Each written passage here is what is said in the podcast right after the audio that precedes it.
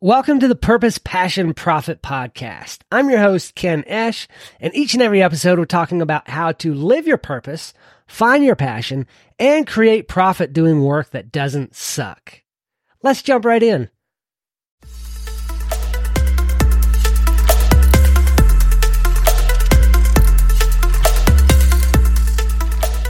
I've had this recurring conversation with a friend who wants to start his own handyman slash construction business. And it seems like every time I talk to him, he pushes back the start date a little bit further. Now he's been doing this on the side here and there. Not full time, but he, he's been picking up more work and more work and slowly getting to a place where he could go full time with it. But he just hasn't taken the step to quit his other job to start in full time, even though that's the thing he wants to do. Even though the demand is there because it's the same business I'm in and I'm in over my head with the demand. He just hasn't taken that step he set a date and then the next time I talked to him, he's like, yeah, I'm going to stay here a bit longer. I'm pushing it back to August. I'm pushing it back to October. I'm pushing it back through the end of the year. I'm going to stay in this job to the end of the year.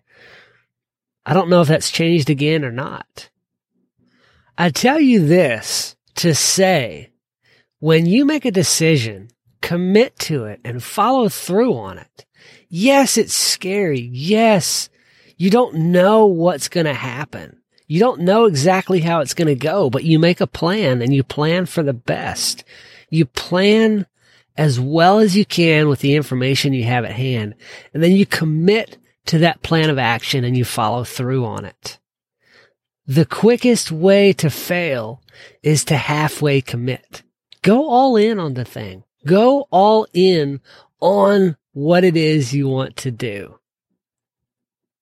work yourself up to where you know, okay, yes, I know I can do this. I know I have the knowledge and the skills necessary. I know the demand is there.